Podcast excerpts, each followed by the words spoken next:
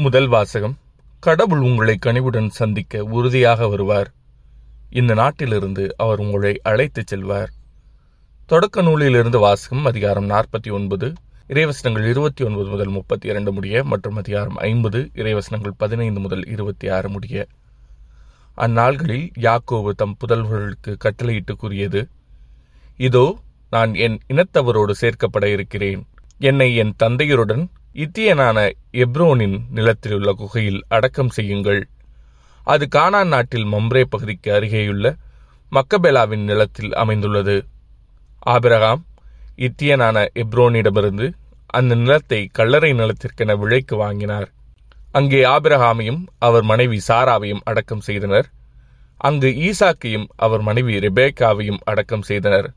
அங்கேதான் நானும் லேயாவை அடக்கம் செய்துள்ளேன். அந்நிலமும் அக்கல்லறையும் இத்தியரிடமிருந்து விலைக்கு வாங்க பெற்றவை.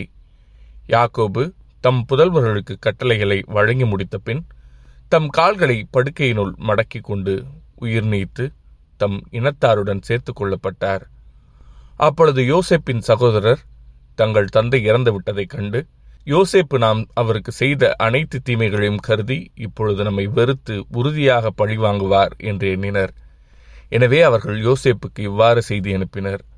உன் தந்தை இறப்பதற்கு முன் உன் சகோதரர் உனக்கு தீங்கிழைத்ததன் மூலம் உண்டான குற்றப்பழியையும் பாவத்தையும் மன்னித்துவிடு என்று யோசேப்புக்கு சொல்லுங்கள் என்று எங்களுக்கு கட்டளையிட்டார். ஆகவே இப்பொழுது உம் தந்தையின் கடவுளுடைய அடியார்களாகிய எங்களின் குற்றப்பழியை மன்னித்தருளும் அவர்கள் இதை தம்மிடம் அறிவித்தபோது யோசேப்பு அழுதார். அவர் சகோதரரும் அழுது அவர் முன் தாழ்பணிந்து நாங்கள் உம் அடிமைகள் என்றனர். யோசிப் அவர்களிடம் அஞ்சாதீர்கள் நான் கடவுளுக்கு இணையானவனா? நீங்கள் எனக்கு தீமை செய்ய நினைத்தீர்கள் ஆனால் கடவுள் அதை இன்று நடப்பது போல். திரளான மக்களை உயிரோடு காக்கும் பொருட்டு நன்மையாக மாற்றிவிட்டார். ஆகவே இப்பொழுது அஞ்ச வேண்டாம். உங்களையும் உங்கள் குழந்தைகளையும் நான் பேணி காப்பேன் என்றார். இப்படியாக அவர் அவர்களுக்கு ஆறுதல் அளித்தார். அவர்களுடன் இதமாக பேசி வந்தார்.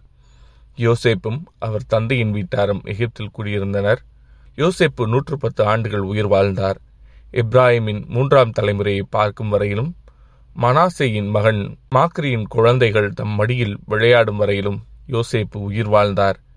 யோசேப்பு தம் சகோதரிடம் நான் சாகும் வேளை வந்துவிட்டது.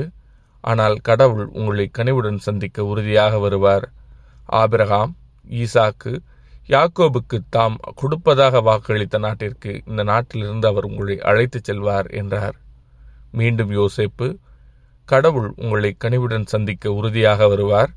அப்பொழுது நீங்கள் என் எலும்புகளை இங்கிருந்து எடுத்துச் செல்லுங்கள் என்று சொல்லி இஸ்ரேல் புதல்வர்களிடமிருந்து உறுதிமொழி பெற்றுக்கொண்டார். யோசேப்பு தம் நூற்று பத்தாம் வயதில் இறந்தார். இது ஆண்டவரின் அருள் வாக்கு இறைவா உமக்கு நன்றி. பதிலுரை பாடல் கடவுளை நாடி தேடுவோரே உங்கள் உள்ளம் ஊக்கமடைவதாக. ஆண்டவருக்கு நன்றி செலுத்துங்கள். அவர்தம் பெயரைச் சொல்லி வழிபடுங்கள். அவர்தம் செயல்களை மக்களினங்கள் அறியச் செய்யுங்கள்.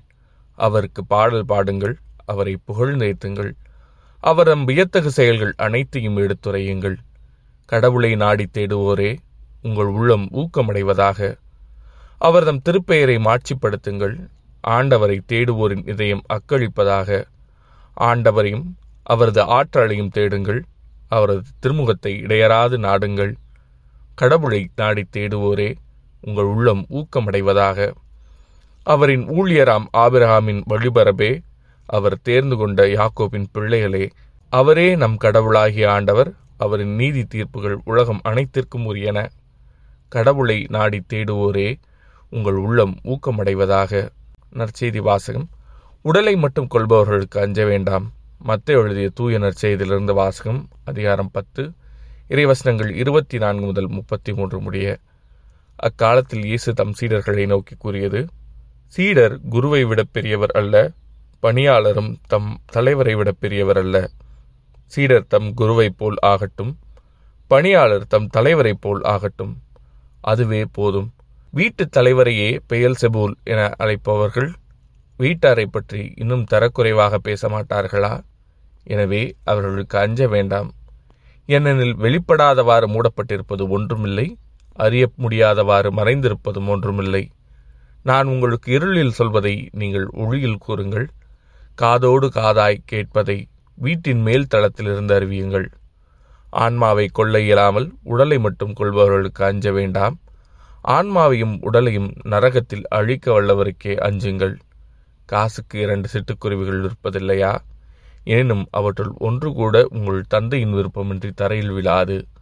உங்கள் தலைமுடிகள் எல்லாம் எண்ணப்பட்டிருக்கின்றது. சிட்டுக்குருவிகள் பலவற்றை விட நீங்கள் மேலானவர்கள். எனவே அஞ்சாதிருங்கள். மக்கள் முன்னிலையில் என்னை ஏற்றுக்கொள்பவரை விண்ணுலகில் இருக்கும் என் தந்தையின் முன்னிலையில் நானும் ஏற்றுக்கொள்வேன். மக்கள் முன்னிலையில் என்னை மறுதளிப்பவர் எவரையும்?